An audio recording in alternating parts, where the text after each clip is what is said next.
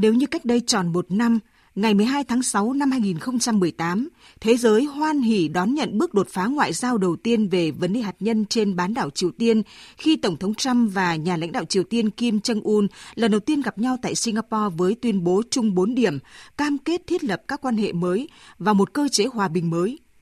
Thì một năm sau sự kiện này, mọi việc có vẻ vẫn đang dẫm chân tại chỗ bởi sau những bước đi tích cực ấy vẫn chưa có thêm động thái nào khác nhằm xóa bỏ sự nghi kỵ lẫn nhau, thu hẹp bất đồng để cùng tạo dựng lòng tin chiến lược giữa cả Mỹ và Triều Tiên. Việc Mỹ vẫn chưa có bước đi nào khác và cũng chưa xóa bỏ các lệnh trừng phạt nhắm vào Triều Tiên.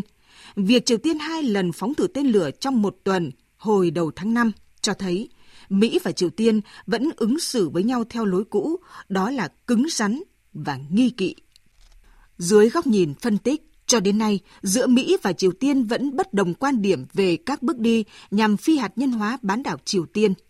Trong khi Mỹ yêu cầu Triều Tiên phải phi hạt nhân hóa hoàn toàn ngay lập tức, có kiểm chứng và không thể đảo ngược, thì Triều Tiên kiên quyết thực hiện việc phi hạt nhân hóa hạt nhân theo từng bước và đổi lại đòi Mỹ phải dỡ bỏ một phần các biện pháp trừng phạt.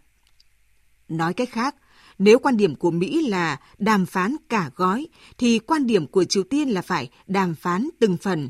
và yêu cầu Mỹ phải đáp ứng từng điều kiện trong gói đàm phán mới có thể nhận được sự phản hồi tích cực từ Triều Tiên.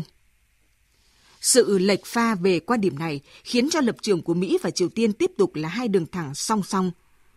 Một năm nhìn lại sự kiện này, rõ ràng Mỹ và Triều Tiên đang có những tính toán riêng – và vẫn sử dụng biện pháp gây sức ép cho đối phương nhằm tạo lợi thế khi bước vào các cuộc thương lượng tiếp theo. Dù vậy, sau tất cả, giới phân tích vẫn lạc quan về một kết quả tốt đẹp. Thứ nhất, từ hội nghị thượng đỉnh Mỹ-Triều ở Singapore, Mỹ-Triều, hai cựu thù trước đây, nay đã ngồi cùng nhau và duy trì được ngọn lửa đối thoại. Thứ hai, trong bối cảnh căng thẳng gia tăng trở lại, Mỹ-Triều vẫn để ngỏ lối thoát bằng đối thoại và ngoại giao.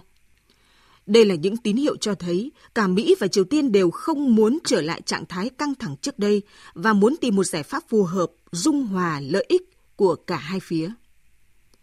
Với việc nhà lãnh đạo Mỹ ngỏ ý sẵn sàng tiến hành hội nghị thượng đỉnh lần thứ ba với nhà lãnh đạo Triều Tiên là một tín hiệu cho thấy hy vọng là có thực.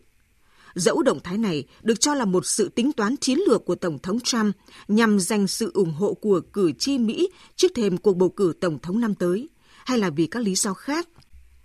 Nhưng nhìn vào tình hình thực tế hiện nay, bước đi này là phù hợp với cả ba bên, Mỹ, Hàn Quốc và Triều Tiên đều mong muốn có được một con đường sáng giải quyết thế bế tắc hiện nay.